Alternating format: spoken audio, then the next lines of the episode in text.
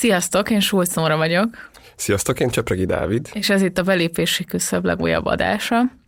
Szerintem nagyon izgalmas, és az eddigi belépési küszöbökből nem feltétlenül következő, vagy kicsit rendhagyó adásunk következik, amiről majd Dávid mindjárt beszél egy kicsit hosszabban, de addig is, hogyha már itt vagytok velünk, akkor ne felejtsetek el feliratkozni a Partizán Podcastok új podcast csatornájára, illetve a leírásban keressétek meg a támogatásunkhoz vezető linkeket, hogyha tehetitek, akkor szálljatok be a Partizán finanszírozásába, illetve hogyha bármilyen kérdésetek, gondolatotok fölmerül az adás hallgatása közben, akkor írjatok nekünk Facebookon vagy Instagramon a belépési küszöb néven találjátok meg az oldal, oldalunkat, vagy a belépési küszöb gmail.com címen is írhattok nekünk. Nagyon köszi!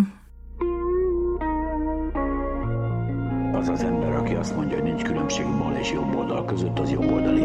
Mi nem az ellenzék ellenzék, hanem az ellenzék lelkiismerete szeretnék lenni. Megint úgy van, hogy olyan ember, aki nem cselekszik, állhat azon az állásponton, hogy az egész társadalom egy elvetendő valami amikor a kapitalizmus világbérdő bukására én sem látok rövid távol kilátást. Miért tetszik lábjegyzetelni a saját életét? Miért nem tetszik átélni? Miért csak reflektál?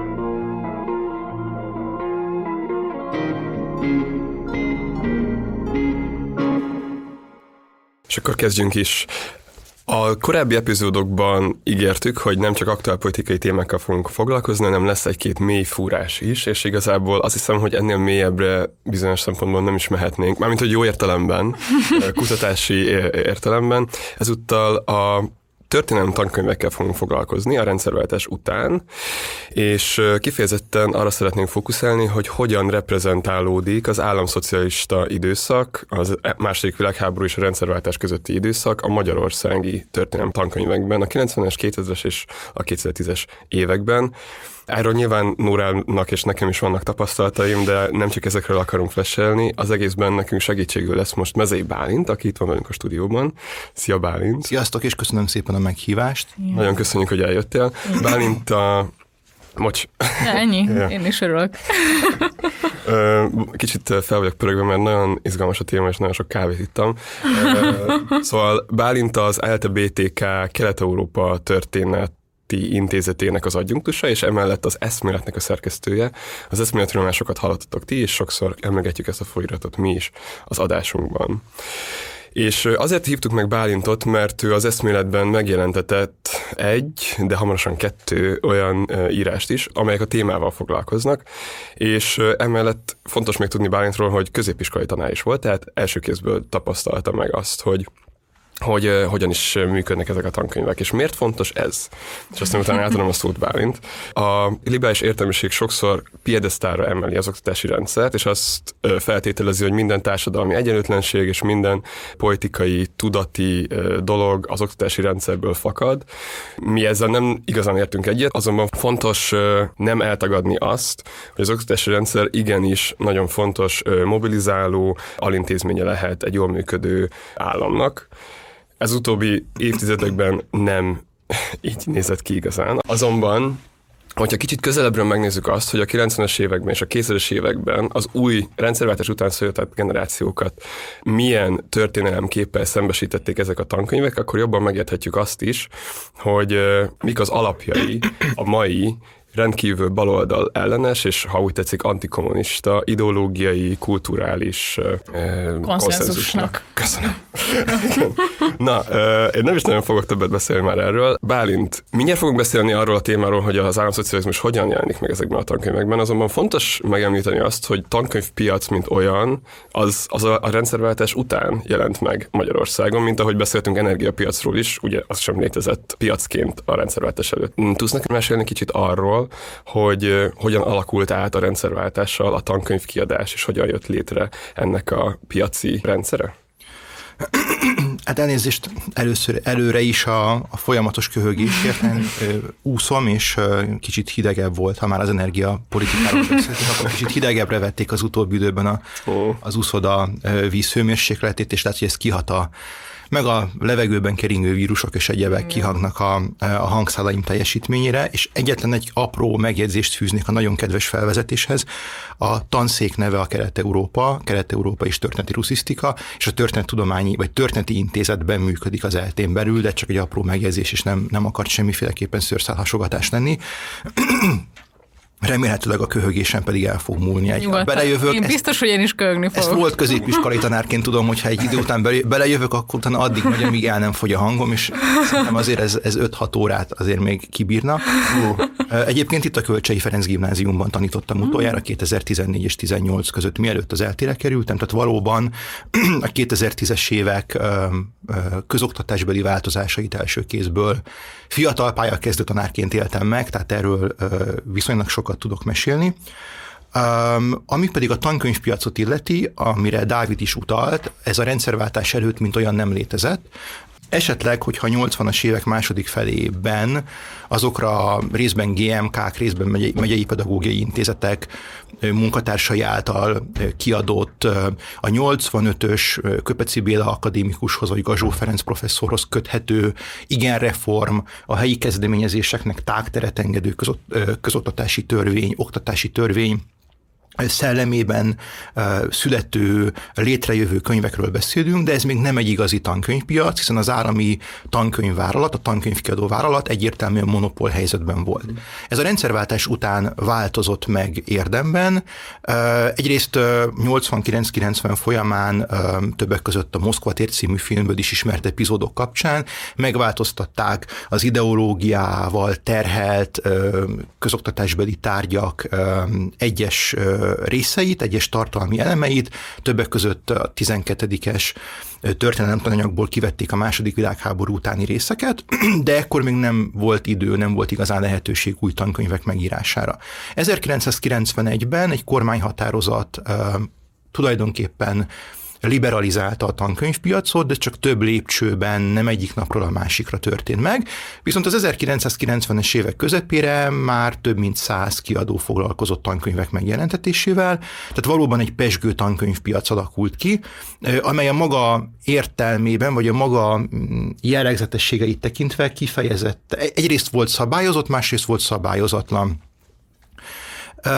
Több nagy kiadó jött létre, a, a korábban valóban monopól helyzetben lévő tankönyvkiadó vállalat fölvette 1992-93-tól a Nemzeti Tankönyvkiadó nevet, illetve más tankönyvkiadók is megjelentek, ilyen a, egyébként a 2014-ben az állam által felvásárolt, megvásárolt, államosított a mindenki fogalmazon úgy, ahogy szeret, apácai kiadó, de, de más kiadók is erős pozíciókat foglaltak el, ilyen volt mondjuk a mozaik kiadó, uh-huh. amely a pedagógusok által igen kedvelt modern könyveket, tankönyveket jelentetett meg, vagy ilyen volt a műszaki kiadó, amely sokáig a felsőoktatásban rendelkezett erős pozíciókkal, aztán a 90-es évek második felében betört a, köz, a közoktatásba, ott is inkább a, a felső tagozaton jelentetett meg könyveket, és a 90-es évek közepére elmondható, hogy a, a nemzeti tankönyvkiadó az nagyjából a, a forgalomban lévő tankönyvek 50%-át adta ki, tehát a piaci részesedés az megfeleződött, ha úgy tetszik. Sok tankönyvkiadó fellépett, felemelkedett, vannak olyan számítások, amely szerint az ezredforduló környékén olyan 300 kiadó foglalkozott tankönyvek megjelentetésével. Ezek egyébként nem feltétlenül a tankönyvjegyzékben jelen, vagy akár államilag akreditált tankönyvek voltak, hanem a pedagógusok számára elérhető, megvásárolható könyvek, és ezt persze nem csak a pedagógusok vehették meg, hanem a diákok is. Tehát én is magamnak gimnazista koromban vásároltam tankönyveket vagy azért, mert a, annak a tankönyvi narratív, az adott tankönyvi narratíva közelebb állt hozzám, vagy pedig azért, mert úgy ítéltem meg, hogy a sikeres egyetemi felvételihez szükségem van jó áttekintő összegző munkákra. És az is érdekes, hogy a, a tankönyvpiac alakulását, a figyelembe vesszük, akkor a, a tankönyvpiac forgalma az ez egy meglehetősen nagy részt hasított ki általában a könyvpiac forgalmából. Tehát ez a negyede, vagy akár a fele is lehetett adott időszakban. Óriási példányszám, nem minden kiadó volt képes arra, hogy a teljes közoktatás spektrumát átfedő módon jelentessen meg könyveket, de sok kiadó egymással a piacon versenyezve kínálta a termékeit. Ez egy érdekes, azért valahol mégiscsak az államilag, államilag által szabályozott piac volt a 90-es, 2000-es években is. És, és hát ez a folyamat azért a, a, a forgalomban lévő tankönyvek számának volumenének szűkülése azért az 2000 után elindult, 2006 és 2008 között ö, szintén történtek arra kísérletek, hogy hogy a tankönyvé minősítését, ez egy hatósági eljárás folyamatát megnehezítsék, az akkreditáció költsége is meglehetősen magas volt. Tehát igazából minden abba az irányba mutatott, hogy meg ugye beszélhetünk itt a, a különböző natokról, a natok alá és a helyi tantervek köré, közé, bocsánat, beépülő kerettantervekről, tehát a tankönyvek tartalmi szabályozása, a tankönyvpiac szabályozása, a tankönyvi terjesztés szabályozása, ez a 2000-es évek második felében már a tankönyv kínálat szűkülését vonta maga után. Tehát itt egyszerre az állam, mint szabályozó, másrészt pedig, mint a piaci szabályozó mechanizmusok ott voltak. Úgyhogy ö, azt nem lehet mondani, hogy 2010 után ö, ö, szűnt meg a 90-es éveknek ez a hihetetlen ö, sokszínű tankönyvválasztéka, tehát egy, egyfajta egyszerűsödés az már a 2000-es évek második felében megtörtént, de való igaz, hogy, hogy a 2010 utáni kormányváltás az a tankönyvek tekintetében is új helyzetet teremtett. Erre majd térjünk vissza a beszélgetés végén mindenképpen. Nekem lenne még egy kérdésem egészen pontosan a tankönyvpiac kialakulásához kapcsolódóan, hogy ugye itt csak az energiaszektort hoztam fel, de hogy gyakorlatilag minden szektor piacosítva lett, és azért, egy, azért mind az energiaszektor, mind pedig az oktatási rendszer ilyen alegységeinek piacosítása felvet olyan kérdéseket, hogy, hogy itt pusztán piaci logika alapján történt ez, vagy volt egyfajta ilyen ideológiai, adott esetben politikai megalapozása, vagy inkább azt mondom pont, hogy nem politikai, hanem ideológiai megalapozása, vagy akár elméleti megalapozása, oktatáspolitikai oldalról is. Tehát, hogy az volt a, a szándék és a várakozás, hogy abban az esetben, hogyha liberalizáljuk a tankönyvkiadást, akkor a tankönyvek minősége is jobb lesz, sokkal, nem tudom, szélesebb körben elterjedhetnek, magasabb szinten összerakott tankönyvek, tehát ez volt esetleg egy ilyen elméleti diskurzus a tankönyv? Azt gondolom, hogy az mindenképpen fontos szempont volt, hogy a piacot azért is liberalizálják, mert ezzel különféle munkaközösségeknek, szakmai csoportoknak adják meg a lehetőséget arra, hogy a saját narratíváikat létrehozzák, és a, a, tehát ugye egyszerre volt, volt a, a piacnak a liberalizálás, és volt egy deregularizáció, tehát hogy megpróbálták a, a korábbi központosított oktatást szabadabbá tenni, nagyobb teret kívántak adni a helyi kezdeményezéseknek. De nagyon fontos, hogy hogy már az 1985-ös az előbb említett köpeci akadémikus nevéhez köthető új oktatási törvény már a 80-as évek második felében lehetőséget adott a helyi kezdeményezéseknek, és azt gondolom, hogy nagyon jó szerzői oktatógárdák álltak össze. Nyilván az államszocializmus sajátossága volt, hogy az egy nagyon sokáig egy tanterv, egy tankönyv sémában gondolkodó központilag irányított tankönyvellátás, az, az, hát az tükrözte az állampárti elvárásokat. De az, ez, ez nem, ebből nem következik, hogy az akkor alkotó szerzők, azok minden kérdésben az állampárti vonalal azonosultak volna, akár tanári vagy szaktörténészi munkájukban. Viszont valóban a rendszerváltás után a különféle tankönyvek megjelenése magával hozta azt is, hogy itt bizony eltérő narratívák jelenhetnek meg, és ezekre a narratívákra egyébként azt gondolom, hogy igény is volt. Uh-huh. Emellett pedig azzal hogy, azzal, hogy új kiadók jelentek meg a piacon, ez magával vont egyébként új könyvészeti eljárásokat, a korábbi nagyon sokáig jellemző két színnyomásos könyvek helyét fokozatosan felváltották a színes tankönyvek. Egyébként nem ne csak mondjuk a földrajz, vagy a történelem, vagy az irodalom tárgyakra gondoljunk, hanem gondoljunk mondjuk a természettudományos tárgyakra is. Tehát, és ez ugyanakkor megadta a lehetőséget a tanároknak, hogy a, hogy a, a, a helyi elvárásokhoz minél jobban illeszkedő, az ő saját tanári koncepciójukhoz minél jobban passzoló könyveket válasszanak. Tehát ezt igazából egybe kell látni. Tehát a, a tankönyvpiac felszabadítása, ha úgy tetszik, vagy liberalizálása, az nem feltétlenül, azt nem kizárólag gazdaságpolitikai elvek mozgatták, hanem ez az akkori egyébként nagyon kísérletező, nagyon szabad közoktatáshoz a maga módján igenis illeszkedett és passzolt.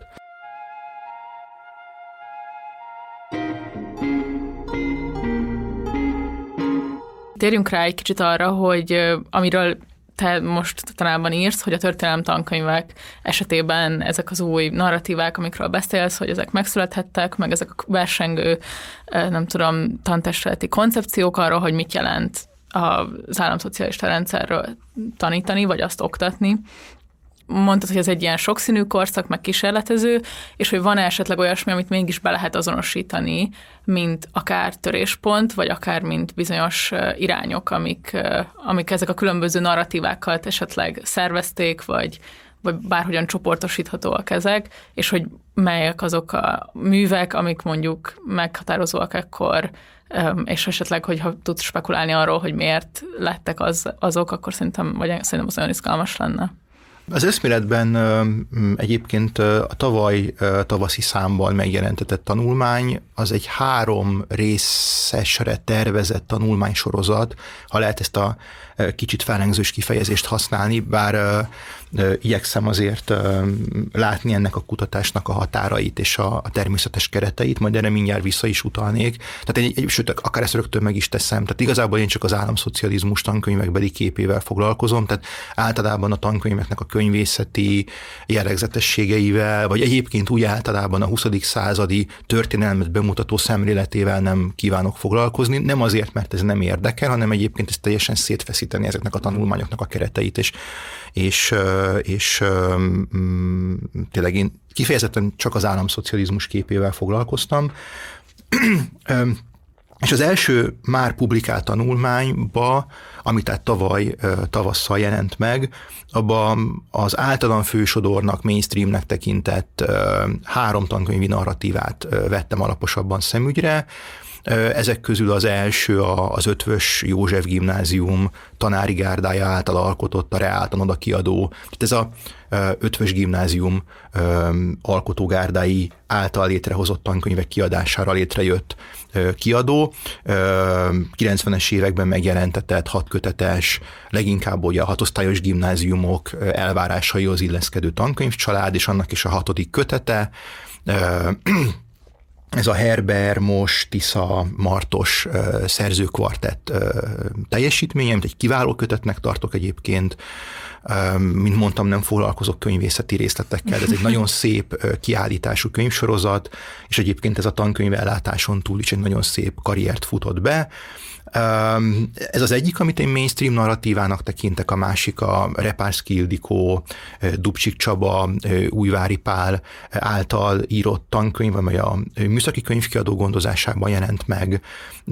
Ez is egy hatkötetes tankönyvsorozatnak az utolsó kötete, illetve a szerintem általatok is nagyon jól ismert Szárai Miklós és, és, és Kaposi József szerzőpáros kötete, amelyik a forrásközpontú történelemoktatásnak a, a, az egyik leghíresebb, és igazából egy, egy e tekintetben egy, egy, egy műfajteremtő könyvről beszélünk. Mm. Tehát ugye a, a előző két kötet, a, a reáltanodás és a műszaki könyvkiadó gondozásában megjelent tankönyvek hosszú szerzői főszövegeit, azt Szárai Miklós és Kaposi József könyvében már ne keressük, mert ugye ott más a szerzői koncepció. De ezeket nagyjából azért soroltam a mainstreambe, mert mert valahol megvan bennük az a szándék, hogy a, a jobb, a baloldal, illetve a liberális történészi narratívákat valahol egyesítsék, Értelemszerűen most azért mondom értelemszerűen, mert, mert mint látható, egy három narratív egyesítéséről beszélünk, tehát itt talán inkább úgy fogalmaznék, hogy nem meglepő módon az államszocializmust az diktatúraként festik le, végig diktatúraként írnak az államszocializmusról, Ugyanakkor az államszocializmus életciklusainak különböző szakaszait megkülönböztetik, és ez a, ez a megkülönböztetés az, hogy a, a Kádár rendszernek a, a fejlődéséről beszélnek, próbálják a Kádár rendszer társadalmi-gazdasági fejlődését minél jobban megvilágítani, akár a szerzői főszövegek, akár a kapcsolt források segítségével. Ez mindenképpen ö, ö, egy, szerintem egy igen jelentős ö, ö, fegyver tény. Tehát ezzel a három tankönyvvel foglalkoztam az első tanulmányban. A második tanulmány, amelyel még nem készültem el, az a 90-es évek egyik érdekes tankönyv háborújáról szólna. Itt a Magyar Lajos Alapítvány szerzői gárdája által írott tankönyv kontra Salamon Konrád nevével filmjelzett először 1994-ben kiadott tankönyv csatájáról van szó, egy narratívák csatája. A Salamon Konrád féle tankönyv, egy, egy jobboldali szellemiségű tankönyv, Egyébként azért is érdekes, mert a rendszerváltás után a, a tankönyvkiadó meglehetősen sokáig nem készült el az új szedemiségű átírt 12-es tankönyv ez csak 1994-ben, 94 őszén került az iskolákba, illetve voltak, kis, voltak korábbi próbálkozások, ilyen a Magyar Lajos Alapítvány által később felvállalt, és aztán a cégír kiadónál megjelentetett Egyébként ismert történészek, Borsányi György, Rib Zoltán, Székely Gábor, mm, ez egy, valóban egy, egy történészi szerző, egy, egy ismert történészi szerzői gárda által alkotott tankönyv, amely hangsúlyosabban jelenít meg baloldali szempontokat. Tehát nevezhetjük egy baloldali szellemiségű tankönyvnek, és ezzel szemben állt a Salamon Konrád nevéhez köthető jobboldali szellemiségű tankönyv. És hogy néz ki egy ilyen háború? Hát a háború azt igazából abban, abban érhetnénk, vagy abban foghatnánk meg, hogy az akkor még azért igen jelentős tankönyvpiaci pozíciókkal rendelkező nemzeti tankönyvkiadó melyik narratívát vállalja föl, és melyiket adja ki.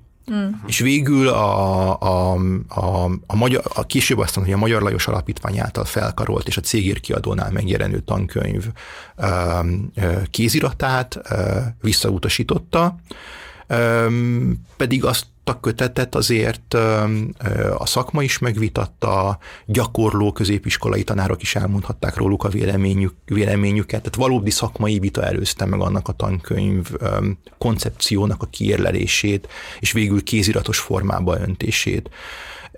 Salamon Konrád által írott tankönyv pedig hát évtizedes hatású, azt hiszem, hogy ti már nem abból tanultatok, én még azt az én középiskolai tanárom még azt rendelte, rendelhetett volna mást is, de hozzá kell tenni azt is, hogy az Oktatási Minisztérium nagyon sokáig azt javasolta a gimnáziumoknak, illetve a felvételi anyagát is nagyon sokáig azon tankönyv alapján állították össze. De jellemző a 90-es évek 2000-es, én 2003-ban érettségiztem, jellemző arra, arra, arra az időszakra, hogy természetesen a tankönyv a mi iskolai tankönyvlistánkon szerepelt Csaramon Konrád tankönyve, természetesen megvettem, nem is nagyon tudtam mást tenni, elolvastam, hozzá kell tenni, hogy bár annak a könyvnek a szellemiségével kevésbé értek egyet, de abból is tanultam, és uh, még aznap, ez egy 2003. szeptember elejé délután volt, átsétáltam az Asztórián lévő pedagógus, akkor még működő pedagógus uh,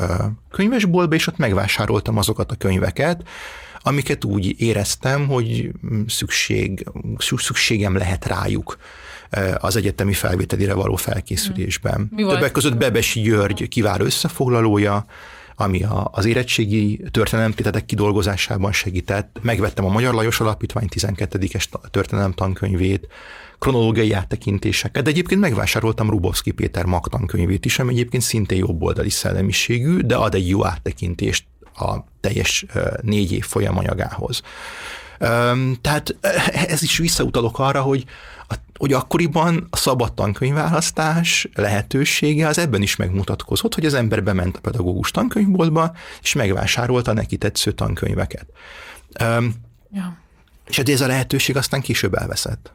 Hát az én, bocs, csak hogy egy anekdota, hogy öm, szintén említed azt az, az AKG, az Alternatív Közgazdasági Gimnáziumhoz kötődő igen. tankönyvet, és hogy nagyon izgalmas, hogy nekünk... Antos István Bíró Gábor a szerző. Köszönöm szépen, igen. Öm, tehát, hogy nekünk például az, hogy a szárai könyv volt a, a hivatalos könyv, és akkor ugye történelem fakultáció, és akkor gyakorlatilag a tanárunknak kellett óráról órára fénymásolnia ezt az AKG-s kötetet, hogy kiegészítő anyagokat hozzon, mert már nem lehetett beszerezni, meg hát már én már abban az időszakban vagyok, amikor már elindult a Fidesz részéről ez az egységesítés a tankönyvpiacnak. Na mindegy is, hogy csak hogy annyira durva, hogy hallgatni téged arról, hogy a 90-es években ezek mennyire könnyen vagy a 2000-es években is mennyire könnyen hozzáférhetőek voltak, mert egyáltalán születtek ezek a kötetek, és hogy nál, én meg a 2010-es években fénymásolatokból kellett összevadászni a... Igen, meg emlékszem, hogy eszméletet is olvastam, meg mit tudom én, tehát hogy ez, na mindegy, csak valahol szürreális.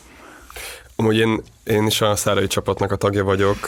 Nekem kevésbé volt azt hiszem ennyire ilyen illegalitásban eltöltött időszak a emeltelőre való készülés, de, de hogy ott azt hiszem, hogy magát a tudás anyagot egy, egy jegyzet, tehát egy ilyen történelem tétel jegyzet ja, szedte, és már nem emlékszem annak ki, a, ki volt a kiadója, egy ilyen nagyon csúnya sárga-fehér borítójú két kötetes cucc volt, az egyik a középszint, a másik az emelszint, és én abból, abból éltem gyakorlatilag, és még mindig megvan. Egyébként visszatérve a szárai tankönyvre, azért az, hogy a 2000-es évek elején sikerült elmozdulni a hosszabb tankönyvszerzői főszövegektől a hmm. forráselemzések felé, ez mindenképpen egy nagy előrelépés szerintem, mert mégső soron arra szoktatja rá a diákokat, hogy maguk gondolkodjanak, és a forrásokból olvassanak ki fontos információkat. Tehát szerintem ez egy, ez egy nagyon fontos előrelépés volt.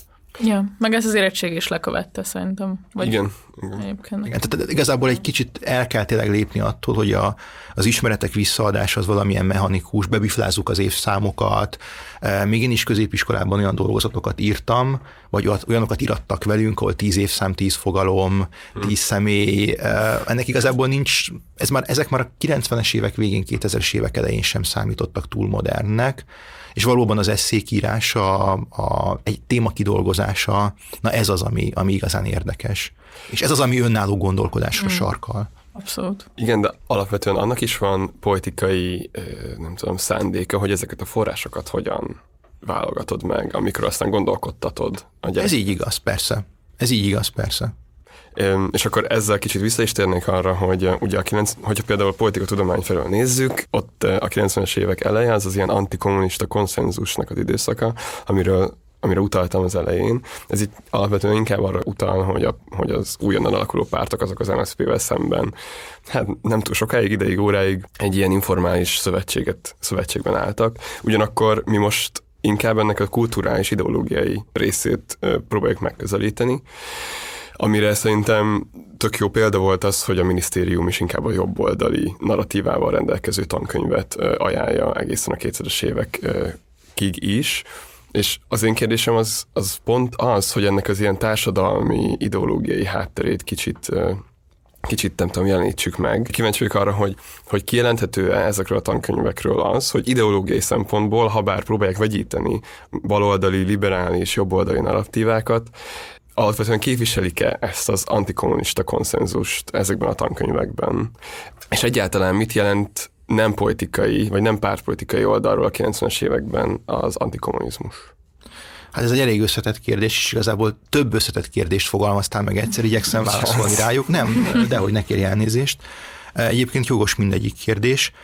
Um, az, itt, tehát ugye, ha már a, az államszocializmusról beszélünk, akkor azért azt gondolom, hogy a Rákosi korszak megítélése az meglehetősen egyértelmű. Tehát a Rákosi korszak az, az bizonyos gazdasági alapokat valóban akkor raktak le, amelyekből aztán később a, rá, a Kádár rendszer is profitál, de azért összességében a Rákosi korszakot, mint, mint diktatúrát, beazonosítani, hát ez nem egy különösebben nagy teljesítmény, és ez nem is különösebben nagy vita. Mm. A kérdés sokkal inkább a Kádár rendszer megítélése, és az, hogy a Kádár rendszer bizonyos gazdasági, társadalmi vívmányait, ezeket hogyan, hogyan interpretáljuk. Itt igazából ez a kérdés.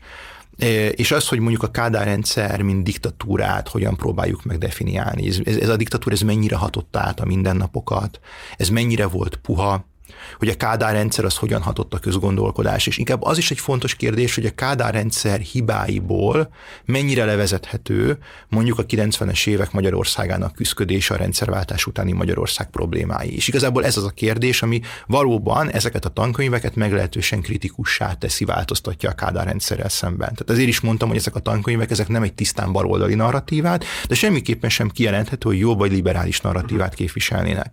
Tehát valóban, hogyha az antikommunizmust azt abban az értelemben próbáljuk megragadni, hogy ez egy erős kritika a Kádár rendszerrel szemben, a Kádár rendszerrel szemben is, még akkor is, hogyha különbséget tesznek a Rákosi és a Kádárkor között, akkor valóban ez megvan. De azért hozzáteszem, hogy például a a 90-es években a jobb oldalon sokat kritizált, már említett később a Magyar Lajos Alapítvány gondozásában megjelent 12-es tankönyv is, azért kritikus a Kádár korszakkal szemben. Tehát ne azt gondoljuk, hogy ott a Kádár korszaknak valamiféle mosdatása történik, eltagadva annak a rendszernek a hibáit. De nyilván ott baloldali történészi szempontok jobban kidomborodnak. Tehát, hogyha az antikommunizmust ebben fogjuk meg, egyébként ez is egy érdekes dolog, hogy ugye antikommunizmust mondunk, miközben maga a rendszer az inkább szocialista volt, tehát ugye kommunizmusként határozzuk meg, hát ez nagyon nehéz kérdés például. Én ezzel nem értek egyet, és ezt le is írtam a, a, a tanulmányban, ami az eszméletben jelent meg, hogy igazából ugye maga a rendszer az szocializmus volt, és mi az államszocializmus kifejezést használjuk, mm kommunizmus mint olyan nem létezett, és igazából az a berendezkedés, az államszocializmusnak a maga jellegzetességei, az, hogy az állam túlterjeszkedett, hogy az állam igyekezett kontrollálni valóban például a közszolgáltatásokat, oktatást, egészségügyet, stb. Ez igazából lehetetlenné tette, hogy ez a rendszer, ez egy ponton túl valódi kommunizmusba, tehát önszerveződő, spontán szerveződő közösségek szabad szövetségévé tegye magát az országot. Tehát az államszocializmusok e tekintetben nagyon egy, egy fejlődési ívet jártak be. Tehát igazából tényleg a kérdés az az, hogy magát mondjuk, tehát nagyon, nagyon plastikus, hogy magát a Kádár rendszert hogyan mutatják be. És ugye magával a Kádár rendszerrel kapcsolatban um, um, mennyire tudnak, um, mennyire akarnak, inkább ez a kérdés, mennyire akarnak valóban tárgyilagosak lenni. Azért az objektivitásra való törekvés a mainstream könyvekben megvan, még akkor is, hogyha nem minden megállapításukkal értek egyet. De ezt mindenképpen el kell ismerni. Uh-huh. Hogyha pedig általában a, a 90-es éveket nézzük, akkor azért az egy érdekes kérdés, hogy a 90-es évek közgondolkodás az mennyiben csapódik le a tankönyvekben. Mert azért, ha csak a politikai változásokat vesszük alapul, akkor az MSZP 1990-ben egy komoly verességet szenved a választásokon, 94-ben gátszakadás, óriási visszatérés, akár önmagában is kormányt alakíthatna, hogy miért veszik be az SZDSZ-t a kormányba, az egy külön történet. Erre több, több, for, több elképzelés, vagy hogy is mondjam, több magyarázatot is hallottam már.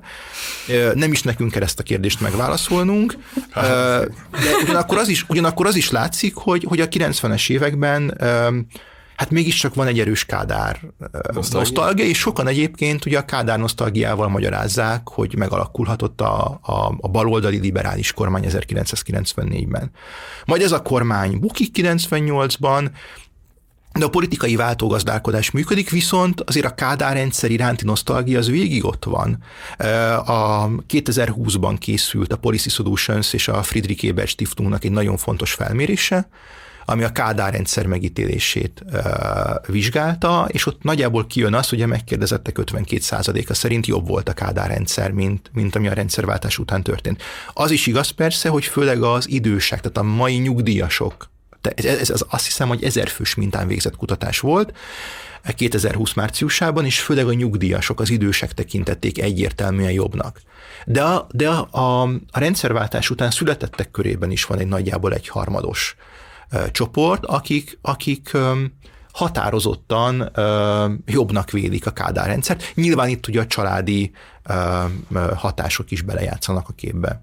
Meg azért azt fontos elmondanunk szerintem, hogy a Kádár nosztalgia mögött sokszor a mainstreamben az jelenik meg, hogy van a magyar társadalomnak egyfajta ilyen, nem tudom, feudális... Ez a paternalista állam, igen, ami igen, mindig, igen. mindig visszatér, hogy, hogy van, a, van a hatalom, és van a vele szemben álló tömegek, és, hogy, hogy, és valahogy, valahogy, valahogy igen, mindig vala, ugyanebben az alakzatba rendeződik Magyarország, csak a politikai keretrendszer valahogy más. Mm. Ez egy elég erős leegyszerűsítés mondjuk, és nem is biztos, hogy tükrözi a magyar népléleket. Tehát akik ilyeneket mondanak, azok nem biztos, hogy olyan tökéletesen ismerik a, a, a nem mindegy. Igen. Igen, de hogy, de hogy pont azt akartam ezzel kihozni, hogy, hogy ami, ami viszont az ilyen materiális valósága ennek a nosztalgiának, ami, hogyha összehasonlítjuk a 90-es évek Magyarországát, és a nem tudom, akár különben a különben válságokkal szabdalt 70-es éveket, akkor azt látjuk, hogy 70-es években működnek közintézmények, elérhető egy minimális anyagi biztonság. Új lakások épülnek. Pontosan, igen, igen, és a 90-es években pedig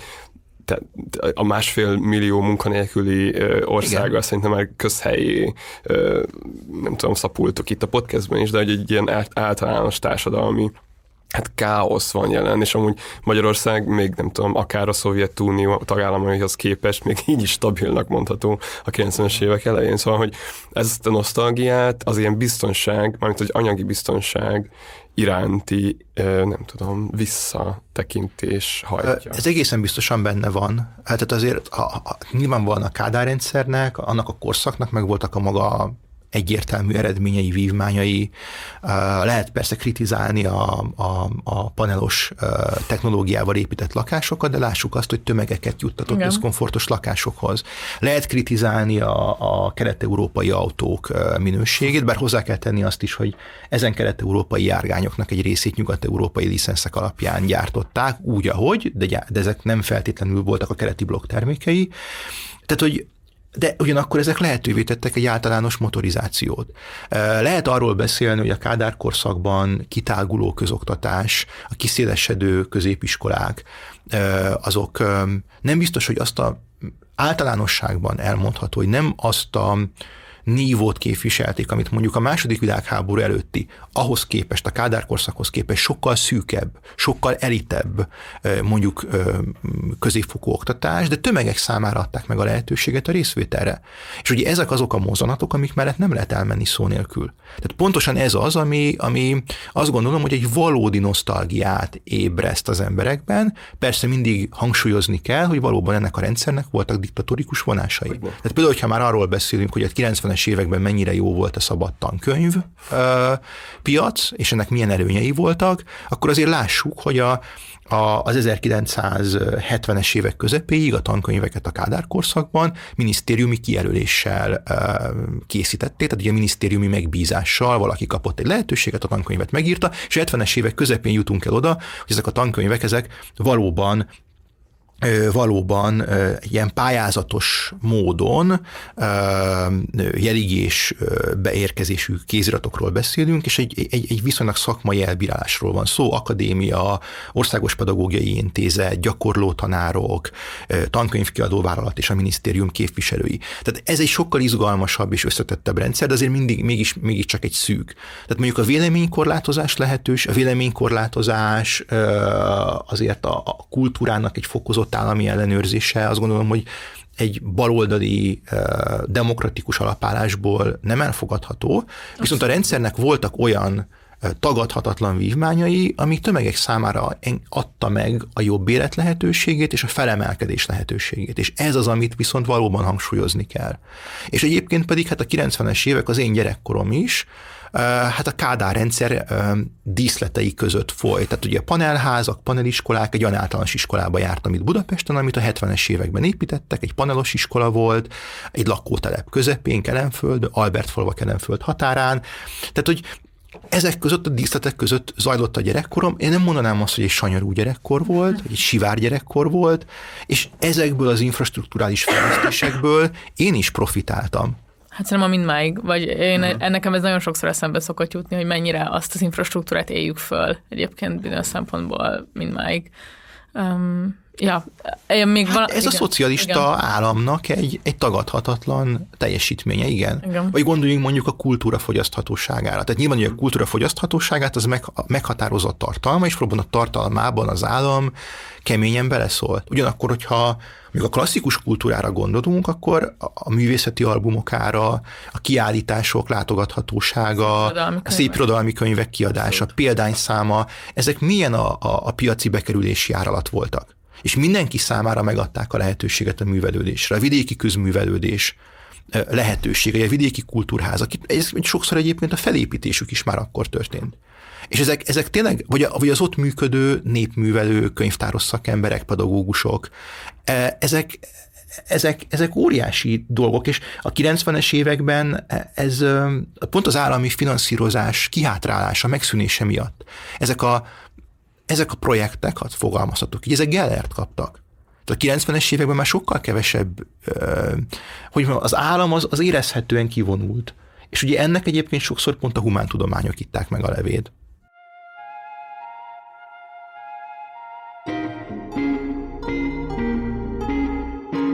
Én ha valamibe belekeresztetek, csak azt többször említed a, a tanulmányokban is, meg most is kitértél rá röviden, hogy van ez a fogalmi tisztázatlanság, tehát hogy kommunizmus, szocializmus, állam, mi ugye alapvetően szerintem mi is, meg te is államszocializmusról beszélsz, hogy kicsit szerintem indokoljuk meg, mert alapvetően ezek a terminológiai kérdések szerintem sokszor nem ágyazódnak be, hogy pontosan miért fontosak, és és te is kitérsz erre, hogy az tankönyveknek ez az egyik hibája gyakorlatilag, vagy nem biztos, hogy így fogalmazol, de talán így érti az olvasó, hogy, hogy ez egy probléma, illetve hát az eszméletnek is nem tudom hány olyan száma van, ami alapvetően ilyen terminológiai viták megjelennek benne, meg hogy, hogy fontosak, és hogy erről tudsz esetleg beszélni egy kicsit, hogy miért fontos az, hogy, hogy következetesen használjunk fogalmakat, illetve hogy egyáltalán a, e, ezekben akár a könyvekben, vagy a, a diákok fejében miért fontos, hogy milyen, nem tudom, képzet jelenik meg egy-egy szóról, stb.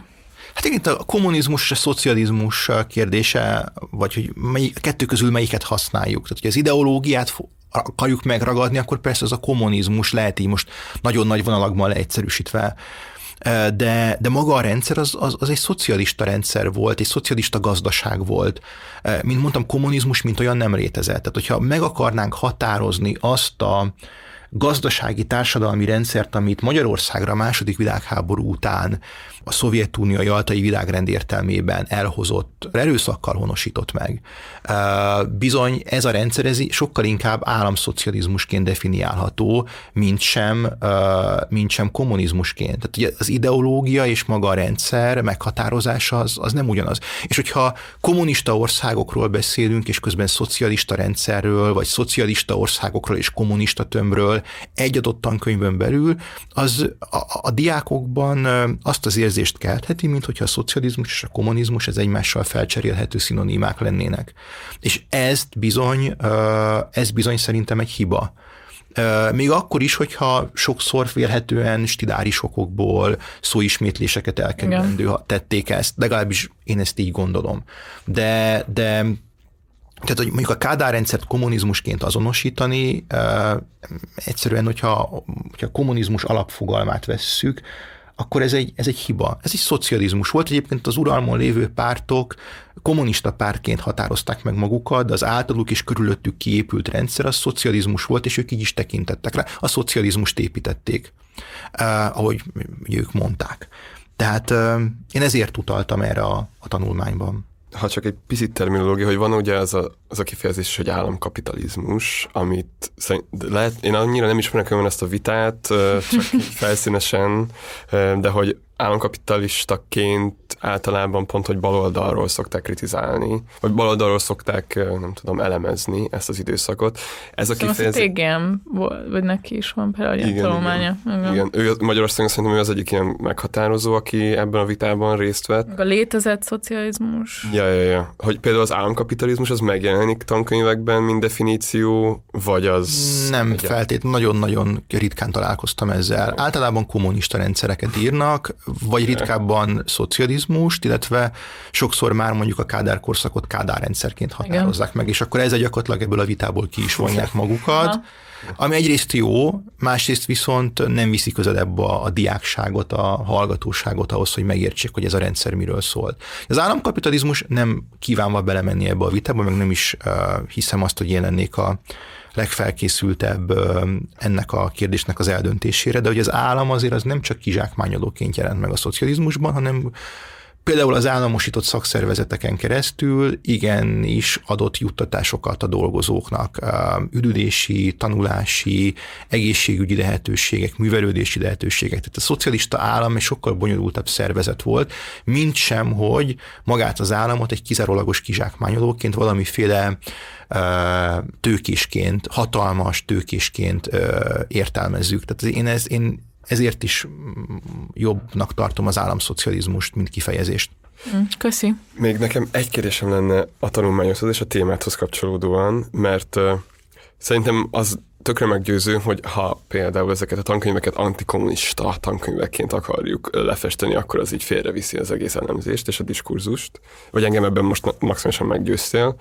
Viszont van egy szerintem nagyon érdekes megállapításod ebben a tanulmányban, az összegzés, tehát a végén, hogy amiben talán torz mindegyik tankönyv az az, hogy sokkal jobban fókuszál ezeknek a rendszereknek az mm. outputjára, és egyáltalán nem ö, elemzi ezeknek az ember, e- rendszereknek az inputját, amire most nem tudok tehát a, a kimeneteli dolgokat, mint az, hogy például mennyire volt diktatórikus, hogyan korlátoztak bizonyos dolgokat fentről, tehát a hatalom oldaláról, és sokkal kevésbé elemzi azt, hogy amúgy maga a hatalom az hogyan konstruálódik, és a társadalmi, maga a társadalmi hatalom az hogyan néz ki, nem csak felülnézetből, hanem alulnézetből is. És hogy erről tudsz nekünk egy kicsit ö, mesélni, hogy, Ja, hogy az engem is nagyon megragadott. ja, hogy, hogy mit, Általában a totalitárius paradigmára jellemző, még akkor is, hogyha ez a paradigma a mainstream tankönyveket, az általam is említett három tankönyvet, azért nem hatja át teljesen, maximum, maximum csak részben, de arra jellemző, hogy ezeket a, a, ö, kelet-európai államszocialista, egyébként gyakorta kommunistának nevezett rendszereket, ezeket mindig a hatalom nézőpontjából mutatja be. De ez nagyon jól érződik mondjuk a Szovjetunió történelmét feldolgozó angol száz könyveknek egy jelentős részén, ahol a, mindig a hatalmi centrumnak a törekvéseivel azonosítják a szovjet történelmet, és a monolit egy pártrendszert valahogy úgy fogják föl, hogy ez igazából nem állt kapcsolatban a széles tömegekkel, és hogy a széles tömegek felől érkező jelzések azok igazából nem, nem, nem befolyásolták a pártvezetés döntéseit, mert egy szűk hatalmi centrum hozott döntéseket, és így vezették az országot. Azért ez a paradigma szerintem már a, az 1970-es, 80-as években meghaladásra került a, a mértékadó angol száz nyugat-európai tudományosságban. Hát nem véletlen egyébként az, hogy a Szovjetunió történelmét igazán mélyen csak nyugaton lehetett vizsgálni az 1970-es, 80-as években, meg úgy általában a keleti blokk történelmét. Tehát amit ki akarok belőle hozni, hogy hogy való, ennek a paradigmának a hatása azért a, a tekintetben érződik az elemzett tankönyveken is, hogy valóban a hatalmi centrum döntéseit elemzik, és azon keresztül, vagy annak a kritikai elemzésén keresztül mutatják be magát a rendszert. És kevésbé foglalkoznak egyébként azzal, hogy a, a tömegek visszajelzései, azok hogyan befolyásolták a, dön, a, a centrumot a döntésének, döntéseinek a meghozatalában. És ez viszont, ez a fajta visszacsatolás, ez bőven megtörtént. Tehát, hogyha gondoljunk arra, hogy, hogy a Kádár rendszer ö, ö, életszínvonal politikája, az, az, egy, az egy egyértelmű megfelelése volt a tömegek igényeinek. Egyébként ezt, ezt azt gondolom, hogy ez nem csak egy legitimációs célt szolgált, hanem valóban abból a felismerésből táplálkozott, hogy itt emberek tömegeinek kell jelentősen érdemben javítani a, a, a mindennapjain, az életszínvonalán, ami azért a 20. század első fele magyar politikájának egy nagy adóssága volt. Most valószínűleg teljesen el leszek könyvelve tényleg Kádár rendszer mosdatóként, de hogy néha eszembe jut az, az ilyen politikai tapasztalataim, vagy, vagy működésem során, hogy hogy valós demokratikus szocializációja a magyar társadalomnak a rendszerváltás előtt volt, és nem a rendszerváltás után, ha bár pont a, a, a liberális demokráciának ez volt az ígérete, hogy az új pártokkal elhozzuk majd a demokratikus szocializációnak a, az anyagi intézményi alapjait, azonban az, hogy hogy maga, nem tudom, demokratikus döntéshozatal, bizonyos fajta ilyen politikai és munkahelyi mobilizációs intézmények léteztek a rendszerváltás előtt, az államszocializmus idején, volt a biztosítéka annak, hogy, hogy maga a demokratikus szocializáció akár pedagógiai szempontból is megtörténjen. És ja, nem, nem szóval így, így azt érzem, hogy valójában a 90-es években politikával tényleg csak azok foglalkoznak, akiknek volt erre ideje a munkán kívül. Vagy, Meg az egzisztenciája lehetővé tette azt, hogy Igen. foglalkozon a politikával. Tehát azért a, a 90-es évek, az egy 90-es évek eleje főleg, de ez, tehát az, az, az egy óriási egzisztenciális zuhanás volt Magyarországon, és szerintem és pontosan az, hogy, hogy emberek mindennapjainak a, a tartó pilléreit rúgták ki, vagy, vagy döltek ki, ezek, ezek meghatározták, hogy az emberek mennyire foglalkoznak a politikával. Tehát, hogy sokan azt mondják, van egy olyan narratíva is, hogy a, a, a Kádár rendszer, a, a személyes fogyasztást, a korlátok között tartott személyes fogyasztást erőltető vagy engedélyező kádári rendszer, az tulajdonképpen elidegenítette a tömegeket a politikától, és így működött a kádári kompromisszum. De azért és ugye, ugye ez, ez egészen a, a rendszerváltás utáni évekre is, is kihatott. De azért szerintem ezenél összetettebb. Tehát a 90-es években megindult egy pesgés, valóban, de elég gyors volt a kiábrándulás. Uh-huh. Egyrészt a pártokból, másrészt pedig a születő új rendszerből. Tehát a pártok tevékenysége, a pártpolitizálás, annak a mikéntje, a, a parlamenti vitáknak sokszor a, a céltalansága, az értelmetlensége, vagy adott esetben a parlamentbe bekerülő képviselők, hogy fogalmazok nagyon finoman, nem makulátlan felkészültsége és szakmaisága, ennek az új rendszernek elég hamar hogy mondjam, hát erodálni kezdte a bázisát. Most általában a, a, a harmadik magyar köztársaságról beszélek. És emellett pedig hát a 90-es években történt egy, egy nagyon súlyos egzisztenciális zuhanás, ami rengeteg embert érintett. És itt rengeteg embernek elengedték a kezét a 90-es években. Nekem gyerekkoromból azért rendszeres híradónéző voltam, és a szüleimmel együtt, és ez nagyon megmaradt, hogy például Ózdon leépítették a, a, célgyártást, és ott tömegével kerültek utcára emberek, és, és az nagyon megmarad, ahogy, ahogy, hogy, hogy emberek, emberek ott állnak tehetetlenül, és, és semmilyen lehetőségük nincs. Még olyan riportokra is emlékszem, amikor ózdi munkások próbáltak állást, lehetőséget keresni Dunaújvároson, Győrben, követték őket, és próbálták bemutatni a sorsukat. Tehát ezt is látni kell, hogy a 90-es években egyrészt történik egy kiábrándulás, és akkor már nem igazán érdekeltek az. Tehát az, az a fajta eufória az elpárolog. Itt, azért, itt volt egy lehetőség arra valóban a 90-es évek elején, hogy valamilyen pesgő pártpolitika kialakuljon, és ezt a 90-es évek változásai hamar zárójelbe teszik.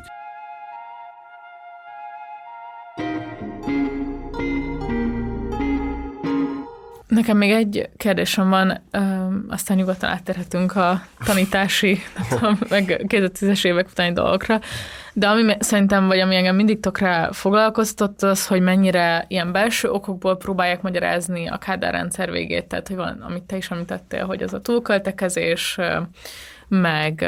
Túlköltekezés az mindig van, most is van, már elnézést nem akarok akkor de... Igen, de hogy ez, hogy ezt hozzák föl, vagy egyik ilyen szerintem ilyen, igen, igen visszatérő évként.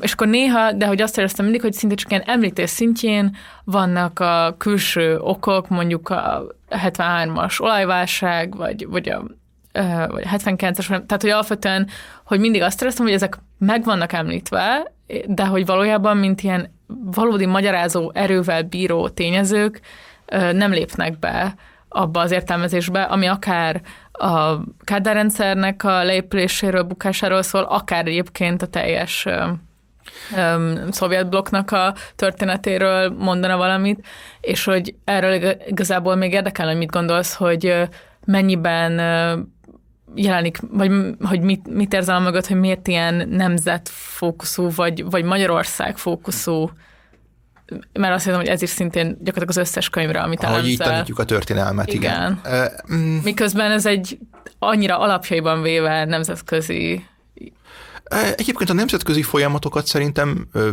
viszonylagos pontossággal az elemzett tankönyvek Aha. megvilágítják, legalábbis ott is van egy narratíva, amivel nem feltétlenül kell egyetérteni,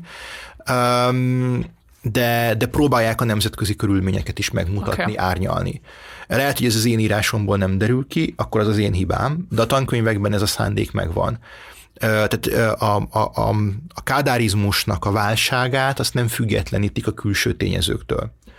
Az viszont való igaz, hogy ha mondjuk az eszmélet egy korábbi cikkére utalhatok, akkor a Pinka Szandrás és Gerős Tamás egyik írása, ami a KGST világrendszerben címet viseli, 2017-ben jelent meg az eszméletben, ha jól emlékszem, és annak, annak az írásnak az egyik nagy erénye az, hogy a, a a KGST-t, ezt a szocialista gazdasági integrációt, ezt megpróbálja a nemzetközi keretek beilleszteni, és valóban a világrendszer részeként tárgyalja. És a KGST-t ezt valóban nagyon sokan valamiféle zárt, a világrendszer, a világgazdasági változásoktól elzárt, Igen. óriási tömként próbálják meg bemutatni, miközben a valóság ettől eltért. És hogy ha a tankönyvekről beszélünk, akkor ebben a vonatkozásban igenis lehet kritikát megfogalmazni.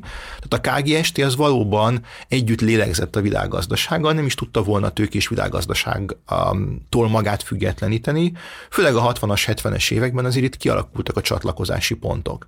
És a világgazdaság változásai az egyébként tőkehiányos KGST, KGST-t, tőkehiányos KGST országokat, amelyek egyértelmű versenyhátrányban indultak a második világháború után, sőt a második világháború előtt is ez a térség, ez mondjuk talán leszámítva Csehországot, ez a, ez a félperifériához tartozott. És ugye a kérdés az az, ami persze megválaszolhatatlan, hogy a szovjet korszak nélkül a félperifériáról a centrumra való fellépés megtörtént volna. Na de hát ez nem történt meg 1945-ig sem sok tekintetben azóta egyéb... Meg hát azóta, óta se. Azóta se történt igen. meg, igen, igen és még mindig nem történt meg. Tehát az a, az a a Ausztriát, az a, az a mindenkori magyar politikai elitnek egy örökbeváltatlan ígérete. De Ausztria folyamatosan elhúz tőlünk, egyre távolabb kerül tőlünk, most nem szeretnék belemenni abba a vitába, hogy Magyarország mikor állt legközelebb Ausztriához. Nem biztos egyéb, nem biztos, hogy a, hát igen, van egy ilyen felvetés is, de a, de a monarchia, de, de a monarchia idején sem, sem léptünk fel Ausztria szintjére, és ugye pont ott is az a majd... Hát igen. Nem, bocsánat, nem, csak... nem, nem, nem, nem, nem, értem a viccet. Tehát hogy ez az utolérés kérdése, ez, ez egy, ez egy fontos szempont, és szerintem az államszocializmusok teljesítményét azt főleg a, a második világháború utáni kiinduló állapotokhoz kéne hasonlítani, és ezen államszocialista rendszereket pedig egymáshoz. Uh-huh. És nem, nem eltekintve attól, hogy egyrészt a KGST, mint szocialista integráció kapcsolódott a világrendszerhez, de, de figyelembe véve azt is, hogy azért mégiscsak a magyar politika, kádárkorszak, gazdasági politikai mozgásterét, azt azért a szovjet eh, érdekszféra valóságai jelölték ki. Tehát, hogyha ebben gondolkodunk, akkor talán közelebb jutunk a, a valósághoz. Mm. És hát azért ugye nem, arról is beszélni kell szerintem, ami, ami talán egy hangsúlyosabb eh, kérdés, hogy bizony a rendszerváltás utáni elitek felelőssége az átmenetben például. Tehát azt nem gondolom, hogy a Kádár eh, rendszerre vezethető vissza mondjuk a rendszerváltás utáni Magyarország összes problémája, nehézsége, ellentmondásos fejlődése.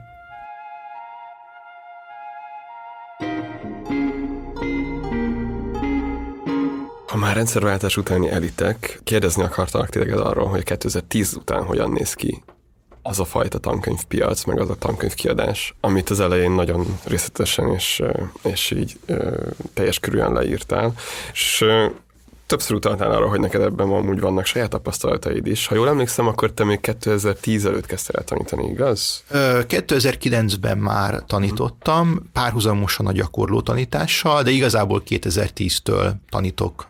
De a, ha az a kérdés, hogy mikortól tanítok iskolában, akkor 2010-től hmm. voltam először szerződés, és aztán később státuszban tanító tanár. És akkor te még úgy kezdtél el tanítani, hogy nem volt hatályban a nemzeti alaptanterv, tehát Igen, tehát a 2012-es NAT. Tehát ugye volt azelőtt is alaptanterv, mert volt ugye 95-ös, amit 98-ban vezettek be, a 2003-as, a 2007-es, tehát voltak natok. Én a 2012-es NAT előtt kezdtem el tanítani, igen. De hogy akkor már sokkal erősebb volt ez a korlátozás, amiről beszéltél a 2008, a 2000-es évek végén. Hát ez akkor már, akkora már azért a tankönyv kínálat érezhetően szűkült, ö, illetve ö, azért azt hozzá kell tenni, hogy azért bár a 90-es években, vagy a 2000-es években nagyon sokszínű volt a tankönyvpiac, de azért a, a, a nagy kiadók a, a kínálat jelentős részét lefették. Uh-huh. Tehát a, a 93-as közoktatási törvény volt az a jogszabály, ami a pedagógusok kezébe adta a tankönyvválasztás lehetőségét, és ez meg is maradt nagyon sokáig. Ja, ha jól emlékszem, akkor az a törvény úgy fogalmazott, hogy a, a szakmai, a helyi szakmai munkaközösség véleményét kikérve, a, a pedagógus kollégákkal együttműködve a tanár magának választ. De azért általában jól bevált, ez a tipikus sablon kifejezés, jól bevált könyveket választottak. De most akkor nem intézményileg, hanem egyénileg változott ez? Hát különböző tanárok különböző könyveket választhatnak egy Választhattak, iskolán igen. belül is. Igen, hát persze, hát amikor... ö, Na, vagy ez, ennek az emléke nálunk megvolt egyébként. Én a, a suliban? Igen, igen. persze, amikor említettem, hogy 2003-ban érettségiztem, és ö, a, a, az évfolyamunkon két könyvet használtak a tanárok, az egyik a Salamunkorát könyv volt, volt olyan tanár, aki azt rendelt, és más tanárok pedig a Magyar Lajos Alapítvány könyvét rendelték meg. Tehát nem kellett évfolyamon, egy iskolában adott évfolyamon ugyanazt a könyvet használni. Ö, Amikor én elkezdtem tanítani, akkor már a szárai kaposi könyvből tanítottak, amit egyébként általánosságban jónak tartottak. Tehát ez az, az volt a, a, a, a, megítélés, hogy, hogy ez egy jó könyv. Ugye volt is olyan, olyan, olyan vicces megjegyzés, hogy választhatunk a szárai és a szárai könyv között, de, de ettől függetlenül azt egy jó könyvnek tartották, tehát abból azért, abból azért szívesen tanítottak. Meg a, forrásfeldolgozás azért a tanári narratíváknak viszonylag nagy teret engedett, tehát azt gondolom, hogy emiatt is szerették a tanárok. Én abból a könyvből kezdtem el tanítani. És amúgy, szóval, hogy az én fejemben ez a, a szabad tankönyvpiac azért egyfajta ilyen egy kaotikus valóságot mutat, még akkor is, hogyha a 2000-es évek végén ez a szabályozás, meg ahogy mondtad, ez a, a szárai tankönyv alapvetően le volt fedve. És, és ilyen értelemben most, hogyha tényleg függetlenítünk attól, hogy a, hogy, hogy a Fidesz milyen ideológiai, meg politikai háttérrel vezeti be 2012-ben a NATO-t, nem gondolom azt, hogy ez így nem tudom, összességében egy elvethető, vagy elvetendő dolog, hogy legyen egy központi iránymutatás abban, hogy a, hogy a tankönyveknek milyen, milyen tartalma legyen, stb. És kíváncsi vagyok, hogy te mit gondolsz erről, hogy valóban létezett -e, de hogyha jól értem, akkor igazából annyira nem létezett már, legalábbis a történelmi terén ez a, ez a kaotikusság. Ka- kaotikusság az, az talán inkább a 90-es évek első fele, legjobb a 90-es évek közepe. Azért a, a 95-ben ö, ö, lényegében elkészült, de csak 98 őszén bevezetett NAT, már, már Pokorni Zoltán ö, oktatási minisztersége idején 2000, igazából a 98 ősze is már abba az az időszak, de a 2000-ben bevezetett kerettantervek, uh-huh. ezek egy tartalmi szabályozást elindítottak. Tehát a tankönyvek, a korábbi natok és a korábbi, tehát a 2012 előtti natok és kerettantervek, azok tartalmilag már szabályozták a tankönyveket. Tehát volt egy tartalmi szabályozás. Ö, ami egyébként a tankönyv kínálatnak a szűküléséhez is vezetett a 2000-es évek végére. Um, mm, tehát ugye ez, ez, a, ez, ez megvolt, viszont a 2000-es évek végén olvastam olyan tanulmányokat is, hogy a, a igazgatók és általában a, a tanárok egy jelentős része is a, a, a tankönyv kínálatnak valamiféle értelmezhető szűkítése mellett foglalt állást, ami természetesen nem egyenlő a tankönyvpiac teljes államosításával, és a tankönyv kiadás államosításával, vagy visszaállamosításával. Hm. Ja. Egyébként a, az egy, a 12-esek számára most sem csak egy könyv érhető el. Jelenleg kettő tankönyvből rendelhetnek, és azt hiszem, hogy a katolikus tankönyv család az majd jövőre, annak a 12-es példa könyve, az, az, az majd jövőre készül el. Nem akarok butaságot mondani, ami most a régebbi, az a Boronkai Szabolcs, Szárai Miklós, Kaposi József nevéhez köthető könyv. Ez lényegében a Szárai könyvnek egy átdolgozott változata, már a 2012-es nathoz illeszkedő, illetve a, az új generációs tankönyv pedig Bódi Zsombor, Borhegyi Péter, Kojanic László munkája, azért őket nem lehet kurzus történészeknek, vagy kurzus uh-huh. tankönyvfejlesztőknek nevezni. Ez, ez, ez, ez egyáltalán nem igaz. Uh-huh. Ez érdekes egyébként, hogy az államszocializmusnak van egy sokkal kritikusabb állam által, vagy a kormány, inkább azt mondom, hogy a mostani államhatalom által épített narratívája, ami azért nem szivárgott át a tankönyvekbe hmm. teljes egészében, még a mostani tankönyvekben sem. Ez lett volna a kérdésem, hogy azt nézted esetleg a 2010 években? Nézegettem ezeket a tankönyveket, csak még írásban nem foglaltam ezeket a megállapításokat, de a 2010 utáni tankönyvek azok azért sok szempontból inkább a 90-es évek mainstream tankönyveihez köthetőek még akkor is, hogyha mondjuk egy terminológiai átrendeződés, az még a rendszerváltoztatások ja. kelet-közép-európában, tehát következetesen nem a rendszerváltás kifejezést használja, de például a Kádár rendszert, azt még Kádár rendszerként szerepelteti, miközben a mostani kerettantervben, a legfrissebb, tehát a legújabb NAT-hoz csatlakozó kerettantervben Kádári diktatúra van. Rákosi diktatúra, Kádár diktatúra, addig a tankönyvben Rákosi diktatúra, azt gondolom, hogy ez nem is vita, és a Kádár rendszer pedig, pedig Kádár rendszerként és nem Kádár diktatúraként szerepel a fejezet címben, miközben a tankönyv szerzők egyértelművé teszik, hogy ők ezt diktatúraként azonosítják, de egy puha diktatúráról van szó. Uh-huh. Tehát azért... Tehát a NAT-hoz csatlakozó terminológia az már az lenne, hogy Kádár diktatúra. Igen. Tehát már itt szerepelne az elvárásokban. Igen. igen. Aha.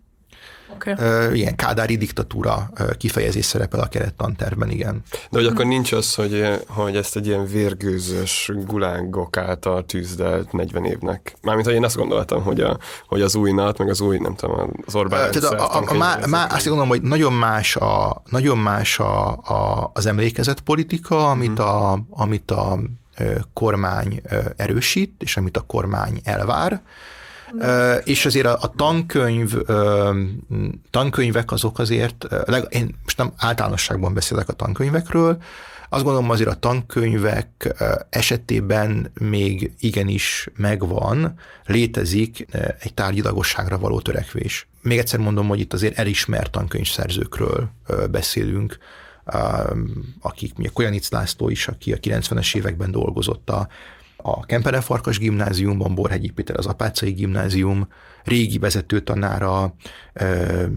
Bódi Zsombor pedig ismert történész az ELTE tátékán tanít, TATK-n tanít, tehát egyetemi tanár. Tehát azért, e, azért, azért itt mondom, a tankönyvekbeli narratívek, ez persze nem jelenti azt, hogy mondjuk én minden megállapításukkal egyetértenék, de az objektivitásra való törekvés azért még megvan.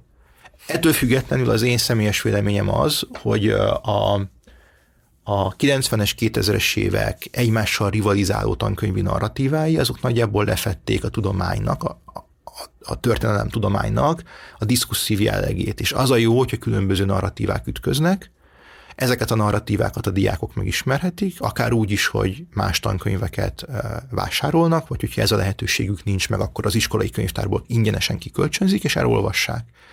És a tankönyv az nem valamiféle egyedüli igazságot közvetít, Persze egy jó tankönyv eleve úgy íródik, hogy, hogy a különböző források ütköztetésével eleve ezt a diskusszív jelleget domborítja ki, de, de, de nem alapigasságokat közvetítünk, hanem, hanem pontosan a, a, az eltérő véleményeknek a, a sokszínűségét próbáljuk meg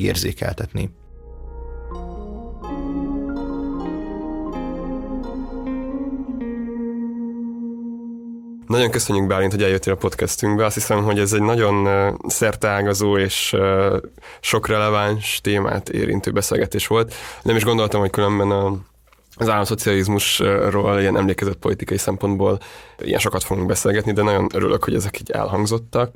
Hát azt nem lehet elvárni az államtól, és nem lehet elvárni egyetlen történésztől sem, hogy akkor írják meg a balos tankönyvet, és próbáljanak egy olyan tankönyvet nem tudom, hát, megírni és átvinni. Ugye ez azért El lehet? Nehéz, ez azért szinte lehetetlen tulajdonképpen, mert a, a, a tankönyv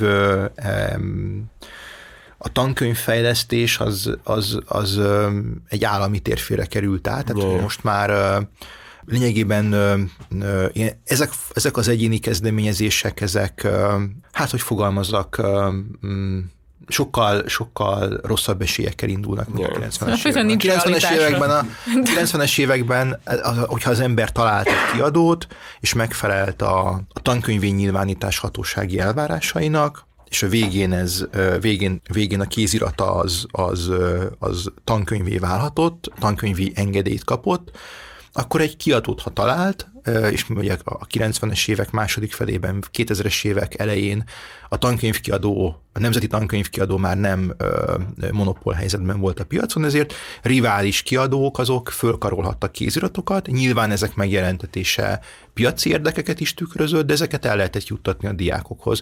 Ugye ma a helyzet azért teljesen más. Igen, és pont ezt akartam ebből kihozni, hogy ha ezen szeretnénk változtatni, akkor uh, ahhoz sem lehet megsporolni a politikai munkát. szóval még egyszer nagyon köszi Bálint, és a hallgatóknak nagyon köszi, hogy követtetek minket most is, hogyha ilyen és ehhez hasonló tartalmakat szeretnétek hallgatni, akkor csak a Nórát tudom uh, idézni, vagy legalábbis ismételni, támogassatok minket a Partizán adománygyűjtő felületein, uh, Patreonon, illetve az egyéb felületeken, hallgassátok a többi podcastet, minket pedig kövessetek be Facebookon, Instagramon, írjatok e-mailt, és kövessétek Spotify-on is a belépési küszöb listáját. Az említett tartalmakat, mint mindig belinkeljük a leírásba, úgyhogy ha meghallgattátok ezt a részt, akkor mindenképpen olvassátok el Bálintnak a már megjelent tanulmányát, illetve ajánljuk az eszmélet egyéb számait is. Még egy nagyon gyors önpromó, hogy a Bálint által említett Pinkasz Gerőcs szerzőpárosból Pinkasz Andrással volt nekünk is beszélgetésünk, Igen. Kornairól, és szintén különben hasonló témákról beszélgettünk. Igen. És hogyha még ez a téma érdekel, akkor ajánlom a Meleg Attilával készült beszélgetésünket is, akivel tervgazdaságról és piacgazdaságról dumcsisztunk. Szuper, köszi Dávid. Köszi, sziasztok. Köszönöm szépen a meghívást. Sziasztok. Köszi. You